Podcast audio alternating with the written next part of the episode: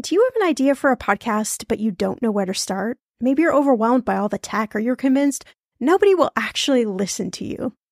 Well, I'm Shannah Game. After nine and a half years as a professional podcaster, at this show, everyone's talking money. And 25 million downloads later, let me tell you the secret to a profitable podcast.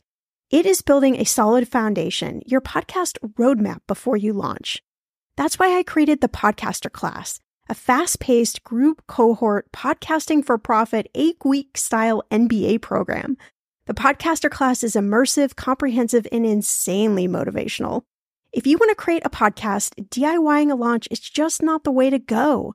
In the podcaster class, you'll get the tools, tips, and strategies to create a podcast that resonates with listeners and one you can be proud of. Get this 90% of podcasters never make it to episode three. That's 2.8 million podcasters who just quit. So to be a top podcaster, you only need to publish 21 episodes, but you got to make them good. So in the podcaster class, I'm taking the mystery out of how to create, launch, and profit from your podcast so you can create a top 1% podcast just like this one. The May cohort is now open for enrollment. Classes start May 22nd. There are only 15 spots open. You are going to learn podcasting with me and 14 other amazing people. You can learn all the details at thepodcasterclass.com. Use code podcast when you sign up for $100 off. That's thepodcasterclass.com. When it comes to financial advice, you got to trust the source. It's why you listen to this podcast. When I'm looking to upgrade my wallet, I turn to NerdWallet. Their expert team of nerds dives into the details to help you find smarter financial products. Before NerdWallet, I was paying for vacations all wrong. I was missing out on miles I didn't even know I was leaving on the table. Now I've got a new card with more miles and more upgrades. What could future you do with more travel rewards? I don't know, maybe that fancy hotel upgrade that you have always been dreaming about. Wherever you go next, make it happen with a smarter travel credit card. Don't wait to make smart financial decisions. Compare and find smarter credit cards, savings accounts, and more today at nerdwallet.com. Nerdwallet Finance smarter. As with all cards, credit is subject to lender approval and terms apply.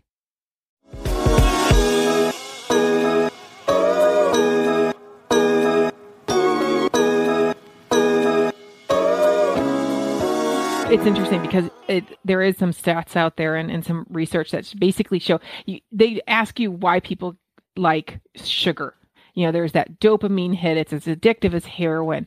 But they've actually done some studies on what happens when somebody makes a big purchase. And it turns out those same triggers in your brain, they light up. You get a hit of feel good energy when you buy that new car, when you make that big purchase, when you go on that vacation. Welcome to Everyone's Talking Money podcast. I'm your host, Shannah Game. There's no judgment, no dumb questions, just smart conversations about you and your money. So come on in and grab a seat. Everyone is welcome here.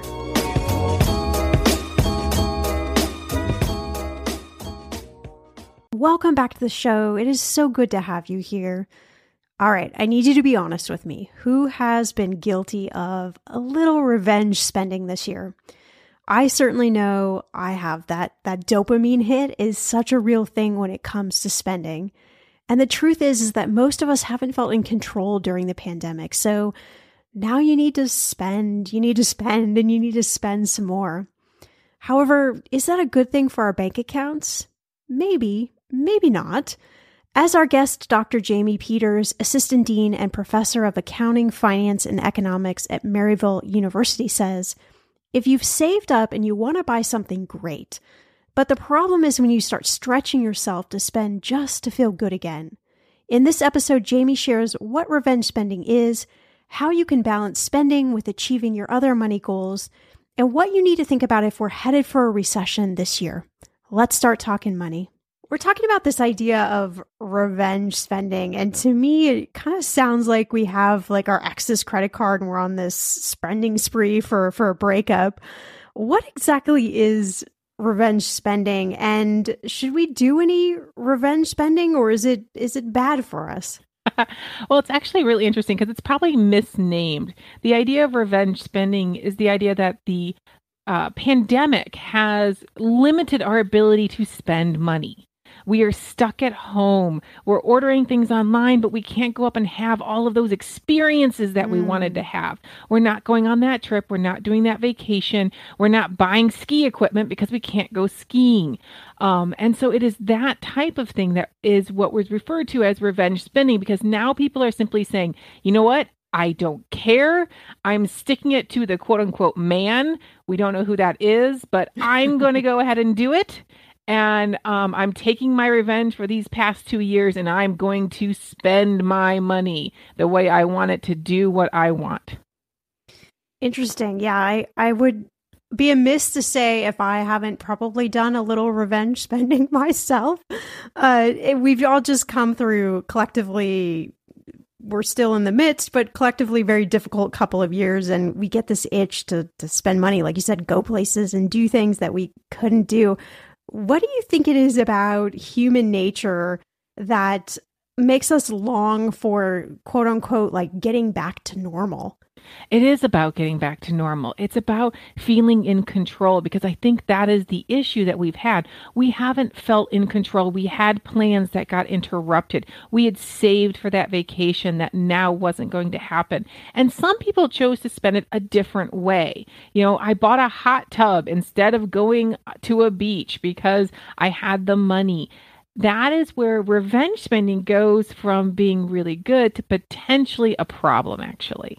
Hmm, okay, tell me a little bit more about that. Like, how do we know, a, if we're revenge spending, and then how do we know whether it's it's for a good purchase or maybe it's not a you know an intentional purchase that we should be making? So, a couple of things to think about. Um, the first is that if it makes you feel good and you can afford it and it was something you planned, it's perfectly fine.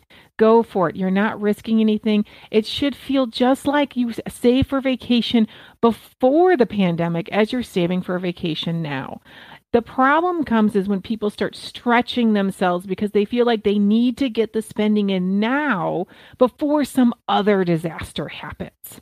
Ooh, and yeah. that's where we get into some serious problems. So I give you the example of the hot tub. If we switch it to a puppy dog instead, hey, I want and I spent a thousand dollars on this really beautiful puppy dog. She now costs me about two hundred dollars a month because of vet bills and doggy daycare and all the other things that I do for this lovely puppy dog and I now have a higher level of permanent spending, that's where it can really cause problems because my next time I want to do something, I have a lower budget that's free.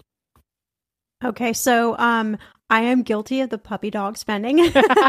Just a few months ago we got we got a puppy. Her name's Winnie. She's adorable, but yes, she's already cost money, but Uh, what I did do is I did get pet insurance and I did set aside a fund before we knew we were going to get her so that we were already kind of saving for her. But yes, I will definitely attest that something like a puppy can be can be very expensive even if you just go down and adopt a pet. We got Trixie the very first week of the pandemic. So I am guilty of it as well. She's my lovely Shiba Inu. Um, and she is a blast, but yeah, she's pricey and um, it, it is, it can become an issue.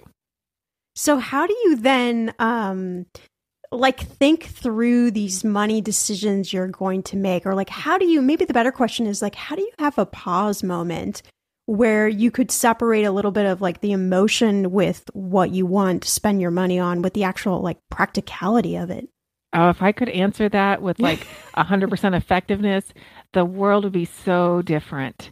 Uh, there's so much emotion involved with money. It's actually a really big problem in the world because we don't talk about money. I mean, this podcast is awesome because we're talking about money. We're bringing in what is a taboo subject out into the open and talking about real life consequences of this situation.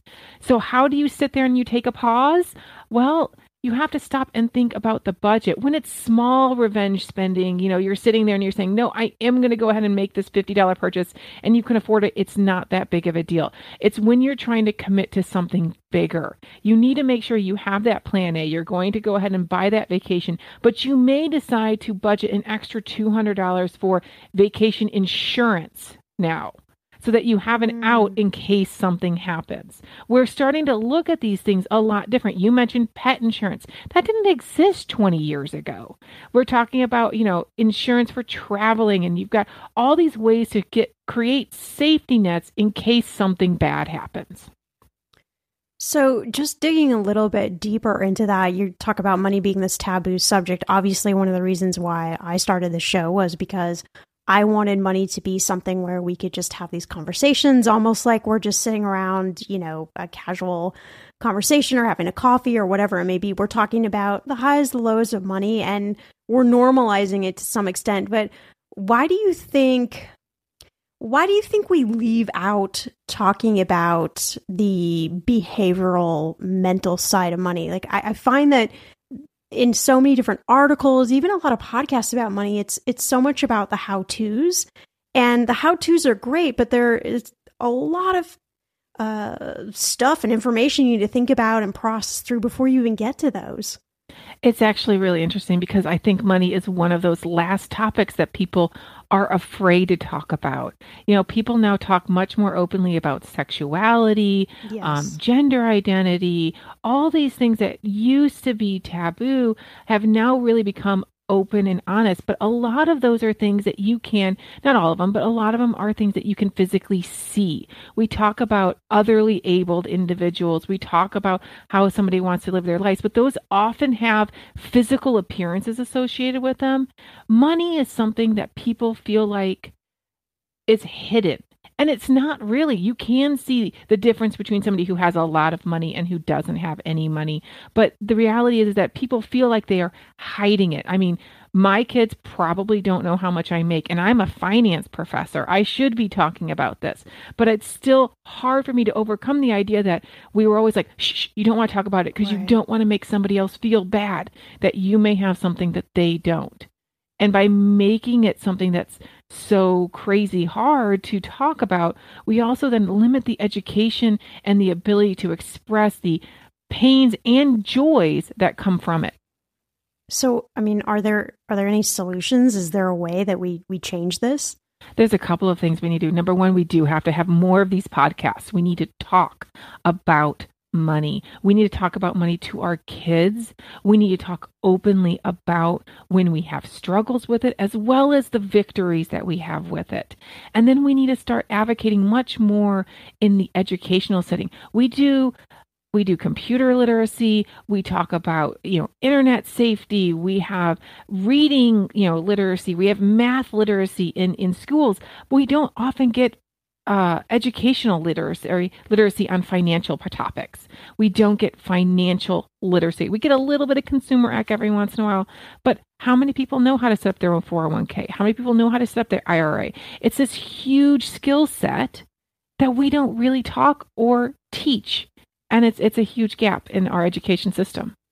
I think um, I might have this wrong, but I think it's is it now 21 or 22 states that have some sort of personal finance requirement, I think in high school? Um, I know that I would have loved to have had something, some sort of framework, even if I forgot it all after. I would hope that maybe something would be retained in there. But I, I often say, you know, we, we go to school and we learn sex ed. You know, I did have sex ed class, and you learn how to put the condom on the banana and all, you know, all that there stuff. you go. Uh, so we learned that, but we don't learn about money, which is inevitably we're we're all going to have to deal with. Like we can't escape it, and it just has always been really uh, head scratchy for me. Like, how is this ethical that that money is handled this way and not taught?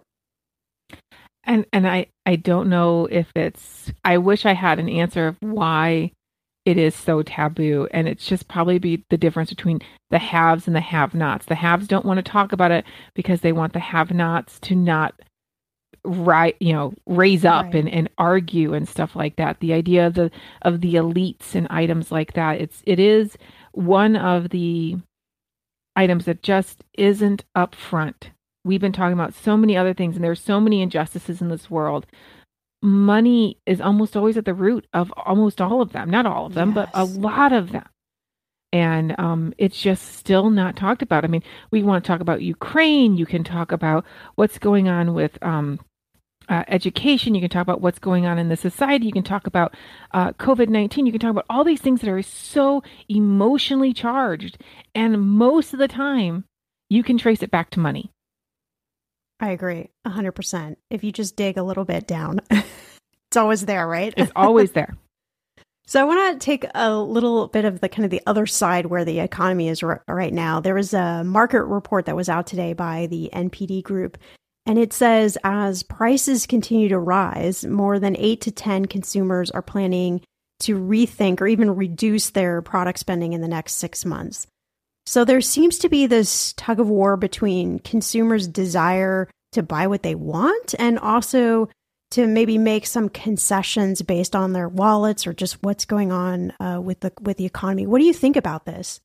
I think it's the logical response to massive inflation. Notice that that article said that they're going to reduce the amount of product they have, not the amount of money they're spending. Ah. And that's ah. the issue. So, you know, it, it's I talk when I talk about originally the whole idea of time value of money, I talk about the fact that in 1960, five dollars could buy 33 hamburgers, and that today you can buy three McDonald's hamburgers for five dollars.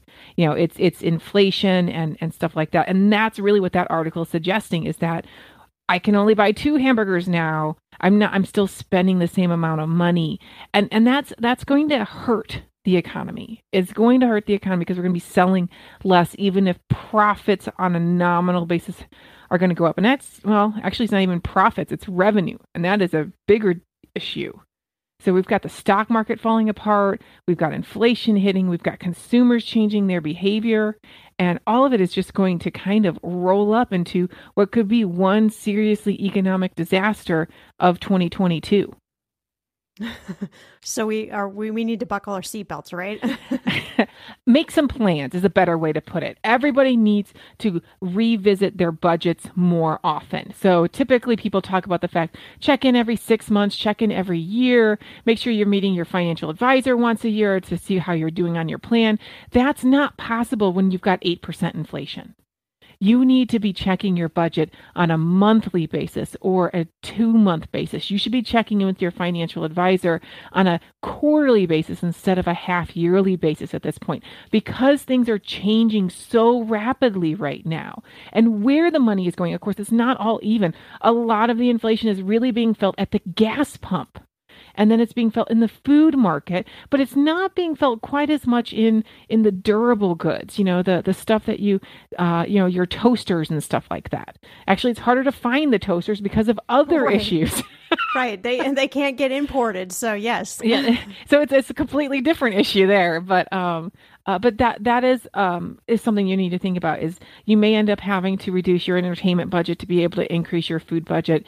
You know, you, you're going to want to start grouping your your errands so that you're only going out once rather than three times a week to do grocery shopping because it's it's expensive to just drive.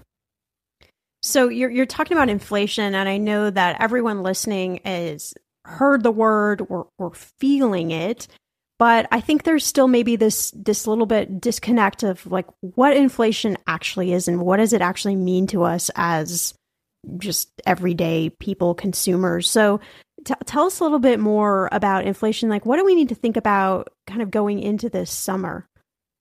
So, inflation is really just the idea that your dollar can buy less product. That that really is what is happening. So, um, at eight percent, it's now costing me. What used to cost me a dollar to buy the candy bar is now costing me a dollar and eight cents. And those type of things, if everything goes up by eight percent, everything gets more expensive. My salary, which really hasn't changed because that's always a lag, you know, is no longer going to buy as many items, which means I won't have as much money to put away at the end of the month, or I won't be able to save for this, or I may be short. Um, mm, and as right. we go into the summer, you you need to think about the fact that gas prices tend to go up so we're going to have to you know schedule it. You need to recheck that budget for your vacation for instance. If you decided to not do a flying vacation but you wanted to do a driving vacation that's now more expensive than what you probably were looking at when you priced it back in december. And um so there, there's a little bit of that. The other issue is going to be to prep for the coming winter because one of the issues is that we're seeing a lot of in, inflation in energy prices. And that's going to cause some real issues this winter when we start talking about heating homes and things like that. So you need to be prepping now.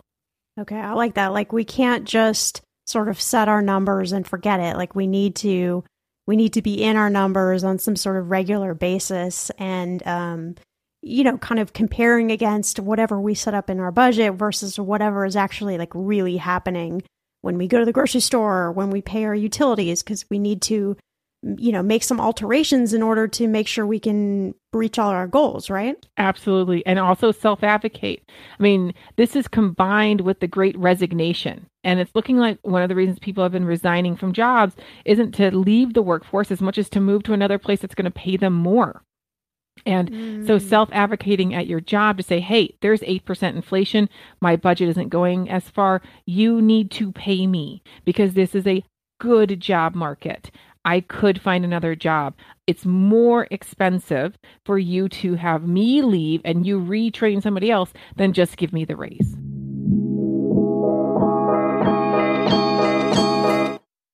The weather is getting warmer. I'm so excited, and it is time to say goodbye to all those jackets and sweaters and hello to the shorts and t shirts. I wanted to update my summer workout wardrobe for the long haul without, you know, spending a fortune. Luckily, I found Quince and I am in love. Quince is your go to place from everything from premium European linen dresses, blouses, and shorts from $30, washable silk tops, timeless 14 karat gold jewelry, and so much more. The best part of all, all Quince items are priced 50 to 80% less than similar brands. By partnering directly with top factories, Quince cuts out the cost of the middleman and passes those savings on to you. And Quince only works with factories that use safe, ethical, and responsible manufacturing practices and premium fabrics and finishes. I love that.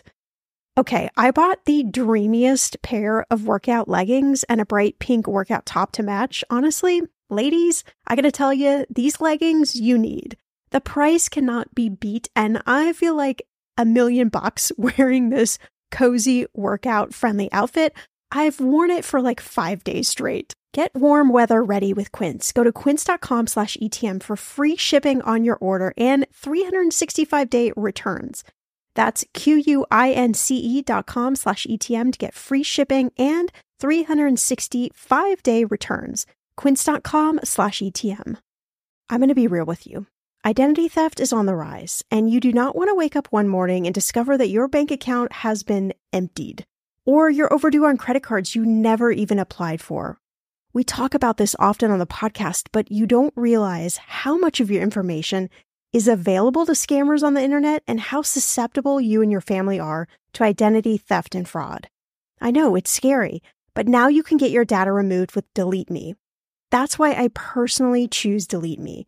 Delete Me is a subscription service that removes your personal information from the largest people search databases on the web, and in the process helps prevent potential ID theft, doxing, and phishing scams.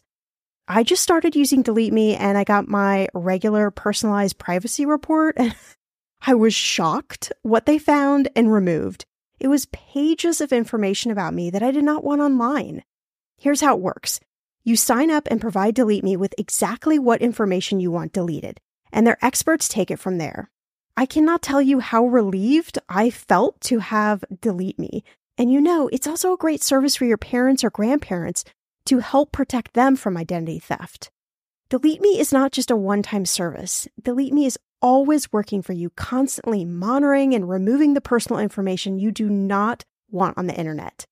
Take control of your data and keep your private life private by signing up for Delete Me, now at a special price for my listeners.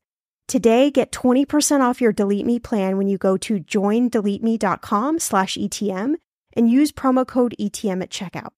The only way you get 20% off is to go to joindeleteme.com slash ETM and enter code ETM at checkout. J O I N D E L E T E M E dot com slash ETM. Go to joindeleteme.com slash ETM and use code ETM for 20% off. Okay, friend, I want to know what are your money goals this year? Are you saving to buy a house or maybe a wedding? or a dream vacation to somewhere tropical. If that's you, please, please take me with you. Or maybe you want to just grow your emergency fund because, let's be real, life is expensive. I want to make sure you reach your goals, so you need Monarch. That's why the Wall Street Journal named it the best app for growing your savings. Monarch is the top rated all in one personal finance app. It gives you a comprehensive view of all your accounts, investments, transactions, and more. You can create custom budgets, track progress towards your financial goals, and collaborate with your partner. And now get an extended 30-day free trial when you go to monarchmoney.com slash ETM. Here's what I love. Monarch is the most customizable budgeting app. You can change the layout of your dashboard. You can go between light and dark mode. You can create custom budgets and notifications. You can set up all of these automatic rules for your transactions and notifications and so much more. Monarch is obsessed with constantly improving their product. Get this. They release updates every two weeks and they even allow customers to submit suggestions, vote on requested features, and view the product roadmap. This, my friend, is totally original. Plus, they will never sell your data to third party or show you ads. I think that's really important. After trying out Monarch for myself, I understand why it is the top rated personal finance app. And now listeners of this show get an extended 30-day free trial when you go to monarchmoney.com slash ETM. That's M-O-N-A-R-C-H-M-O-N-E-Y dot com slash ETM for your extended 30-day free trial. So are it, I mean, is it okay for us to say things like that to our employers? Do we want to maybe put a little soft spin on it? But I mean, is that that basically the message? That is the message that most people are going to need to give. Yeah. Um, and and it does need to be needs to be done dip- diplomatically, we'll say, right. um, but it it is something that is necessary, and a lot of employers are recognizing that. Even employers that are having financial issues themselves is also recognizing that the that the uh, their employees are having problems, and they are pushing to give those raises and they may not make it all the way to inflation but they're getting close as they can. Um, mm-hmm. so there is some recognition out there but it is a lag measure. Your your your wages go up after the prices have moved. And you know we've been talking about inflation. There's really two sets of inflation that we should be talking about. There is the cpi the consumer price index which is what you and i see when we go to the grocery store how much does it cost us to live? But there's also the producer's price index, the PPI. And the PPI is actually even higher than the CPI right now. So the CPI was, you know, tapped out about 8%. The PPI tapped out at 11%, I believe. And so the result is is that are the companies who are making the products are also really feeling the pinch on the stuff that they buy in order to make the products. They're raising our prices, but they're actually mm. getting their prices raised on them faster. So profits are dropping.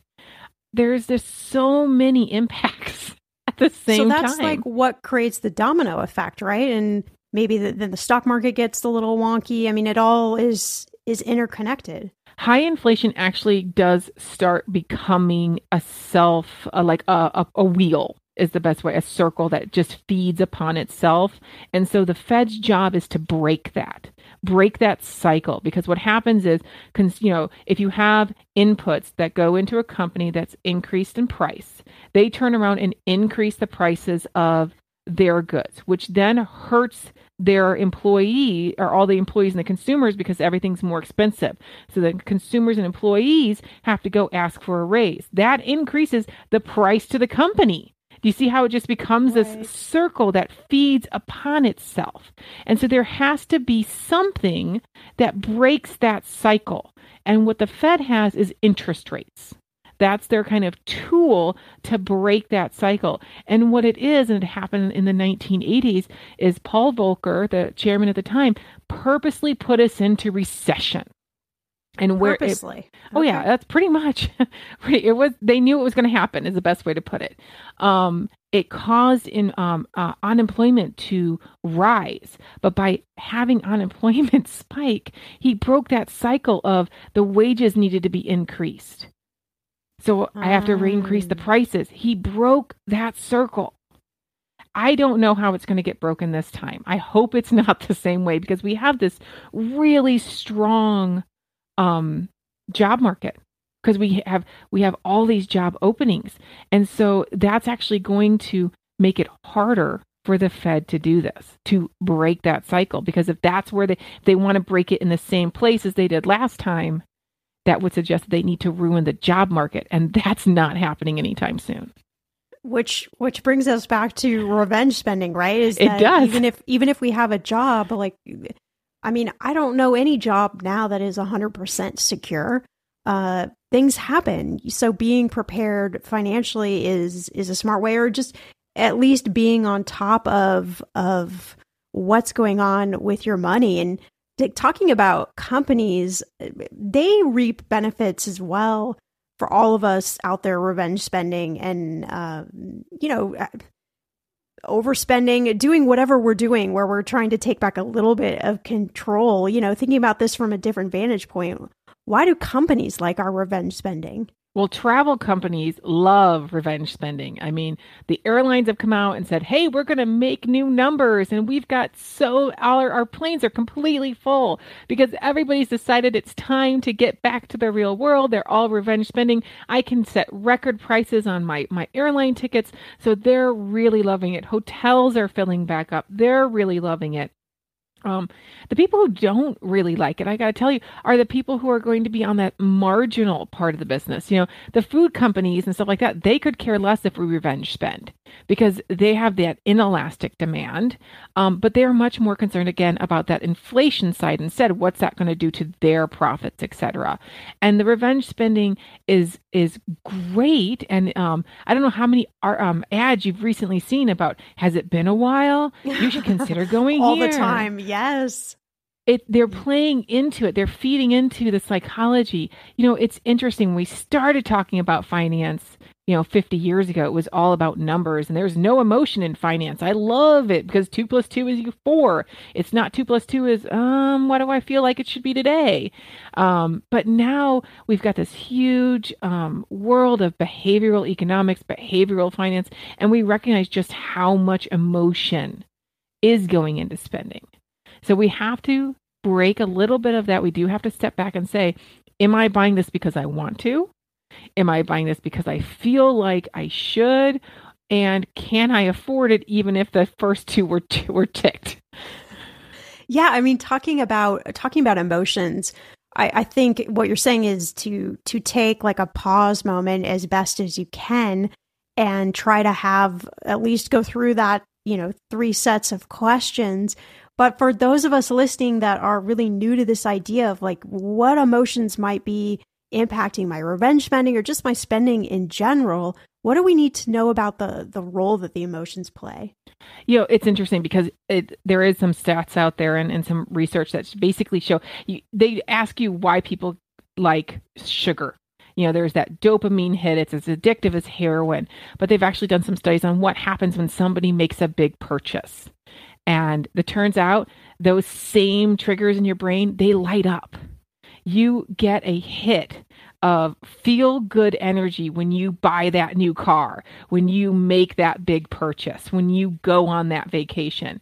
Um, so there is quite a bit. Our own body is designed to get excited and mm. and feel good when we've spent that money. It's only afterwards when the credit card bill comes that we're like, oh, you know, and it's actually interesting because because of the use of credit, we actually can delay the bad part and really enjoy the good part um, at the beginning. And so mm. this is an entire field that really does need to be looked at. And it's being exploited, to be honest, by companies. They're purposely looking at that. Let me give you 0% financing. Let me do these different types of, of payment plans. You know, you can now buy airplane tickets on payment plans. You can finance almost anything. And it's crazy. Um, and it's all because of that exact thing. Get the dopamine hit now and then you know we'll trickle out the consequences over the next year. Mm. It makes me so frustrated. uh, so, so thinking about that, thinking that companies are really playing into our revenge spending and our everything, our emotions. What are some money steps we can take, even just over maybe like the next 30 days to get ourselves prepared for for summer and kind of all the things that are going to be flying at us so we can be more intentional with our spending? So, number one, if you are planning on taking a trip, which a lot of people do, reprice everything. Go back, relook at the budget that you created, and make sure that that is there. Number two, start looking at your budget again and say, we've got 8% annual inflation right now what is my budget going to look like if I if I eke it out 1% or 2% per month for the next 3 months? How is that going to affect it? If I have to increase my grocery spending by 2% every month in June, July, and August. Where am I going to be by the time September hits?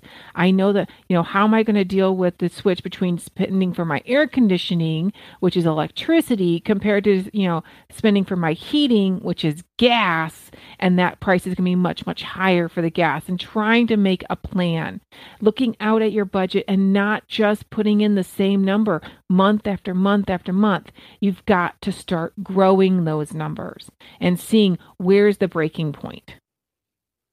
Well, you're obviously very passionate about what you talk about, what you teach. You're assistant dean and professor of accounting, finance, and economics at Maryville University.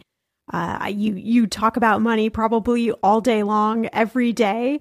What excites you about helping others really identify revenge spending or learn about these areas of finance? So I love being a professor because if I can teach one person and that person talks to another person, I've now gotten an impact on two or three people. Being able to explain to them that this taboo subject really isn't scary and that this is a skill everybody needs to know and it's something that we can get a grasp on. There are methods and ways of hitting the reset button or finding a path out of the darkness. All of those type of things that happen in finance um, and they can happen. And then you can plan for this beautiful retirement life, this beautiful future. It's all about delayed gratification, which is something that we don't do anymore. Um, what are you um, talking about? I know. Uh, I, get, I get that all the time. Um, you know, it is hard to see that the small changes today will grow. But when you start putting numbers in front of people and I start showing them how the accounting and the economics and the finances work, their eyes open and I get and I get a lot of people who sit there and tell me, "Oh my gosh, I was going to go do this and now I'm not." Or I'm now going to go do this. I love it when I get a student who says, "I just opened my first brokerage account. I put in a $100. That's all I had." I'm like, "Well, great. That's a start. Now you can learn and this is going to be great." Because it, it, it just takes practice. Yeah. It doesn't have to be big money. It, but it, it's something that um, I love being able to do for people to get the advantages I didn't have do you find are there any like common um maybe like common areas where people don't know a lot about whether it is uh, opening an IRA or w- whatever that subject might be that you really want people to like you really need to know X, Y, and Z about money. Like you have to know these things. My favorite thing to talk about soon, there's two things I'll say. Number one, talking about putting money in your 401k immediately upon either graduating high school and starting your first job or graduating college and starting that first real job. Where you have never experienced having your own money where you've never you know when a $50,000 job looks like something that is huge because you're used to being a student living on $15,000 in the dorm eating ramen every night. Understanding the impact of putting a lot of that money away in your 401k now and how beneficial that is, that's one of my favorite ways to talk about it. The other thing that I find that students don't understand, or uh, the general public, is the impact of insurance. Stu- people get insurance they don't need, or they get insurance, or they don't get enough insurance that they do need, um, and then they find that when disaster happens, it is um, it is really really bad when it could have been prevented. Yeah, I mean, talking about those taboos, I feel like insurance is another taboo that somehow we feel like, oh, that's the snake oil charmer or the used cars salesman. And so we should just avoid it altogether. But I think I love what I love really about about what you do and, and I I'm confident into what you what you teach about is if we learn all of these things, then we can pick and choose what works for us at whatever life stage we're in. We can really empower ourselves when it comes to money. You're absolutely right. So there are, I'm not suggesting that everybody should cover everything all the time. A lot of times that high deductible, kind of riskier health insurance, it makes complete sense for a healthy 21 year old male. Go for it. Do it. You've got that right risk profile where go ahead and take that chance. Right. But the, you know, minimum liability car insurance, don't be that stupid. Cover yourself as well as the person that you potentially could hit. And they don't understand the basics of what the difference is between full coverage and liability. They just see that one costs $200 a month and one costs $50 a month, and they want to save the money. Right. So knowledge really is power. Absolutely. I like it. Yeah. That well, should be a coin I, you know, somewhere. it should, right? It really should. Um, you you talked about this wheel of inflation and how you don't know what's going to happen, but something's going to have to happen. Where do you see the economy just in general headed, say, maybe by the end of this year? Like, are there any bright spots on the horizon? oh, that laugh. That laugh says it all. Unfortunately, I, have actually had this conversation just yesterday, um, and and with my uh, good friend, and said no, no, there are bright spots on the horizon. The reality is, is that all of these things that have happened have spurred people to figure out ways to become more efficient, to save money over time, how to cut out excess spending. There are going to be a lot of people who come out of this kind of recession that we're we're in a recession. It hasn't been called yet. You got to have two quarters of consecutive negative GDP growth. We're in the second quarter, to be honest, or we'll hear that announcement soon, is my guess. But um, uh, well, they're going to come out stronger. Companies are going to come out stronger because they're going to say, you know what, we're short workers. We have to find ways to automate some things. And they're going to find new methods. New things are going to be discovered because of that. And that's the bright spot that I can see. I see it not as a bright spot this year. It's going to be really rough. But when we come out of it, we will likely have discovered new things that are going to make this nation and this world a bit stronger. Well, Jamie, this has been so, so incredibly informative. Uh, I just love learning more about revenge spending. And I, and I love how you talk about our emotions with money because I think it's really important for everyone listening, even just to take like a pause moment and just think about how your emotions are playing into how you're intending to spend your money this summer. And maybe you make a change and maybe you don't, but it doesn't matter, right? It's you create this this awareness point. And I think that's what's so important. I would love for you to tell everyone listening if they want to connect more, they want to learn more from you, where do they go? Oh, you can go to maryville.edu and you will find information all about me as well as the different classes and items that we offer. So we do teach personal finance and items like that that you can find on our website. Even knowing the facts around revenge spending, I still find myself saying, well, I deserve that because I couldn't spend money on things a few years ago. I don't know if you can relate, but that is certainly what I was feeling prior to this episode and, and talking to Jamie. I just have this deeper understanding. Really what what happens in our brain around money, it's so important to be aware of because we can convince ourselves of anything. We can convince ourselves that we need to spend money or that we shouldn't spend money or we deserve to spend money. And again, it's not that you can't revenge spend, but what Jamie was sharing was to spend with some intentionality and planning as best as possible, of course. After all, we've all lived through a rough couple of years and it's okay to cut loose when needed. I will say for myself, my pup Winnie that I talked about earlier in the episode was definitely a revenge spending purchase, but I will never take it back. It was money well spent. So you don't ever need to be hard on yourself. If you enjoyed this episode, go on, share it with someone right now who needs a little relief from feeling like they did some revenge spending as well. As always, I'll see you back here in a few days for a brand new episode.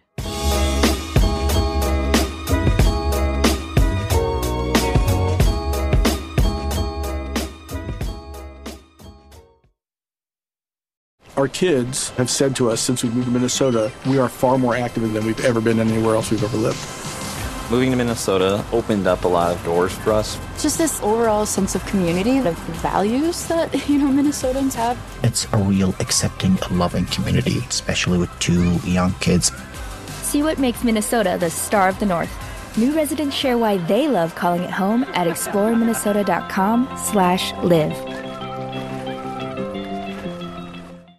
Our kids have said to us since we moved to Minnesota, we are far more active than we've ever been anywhere else we've ever lived. Moving to Minnesota opened up a lot of doors for us. Just this overall sense of community, of values that, you know, Minnesotans have. It's a real accepting, loving community, especially with two young kids. See what makes Minnesota the star of the North. New residents share why they love calling it home at exploreminnesota.com slash live.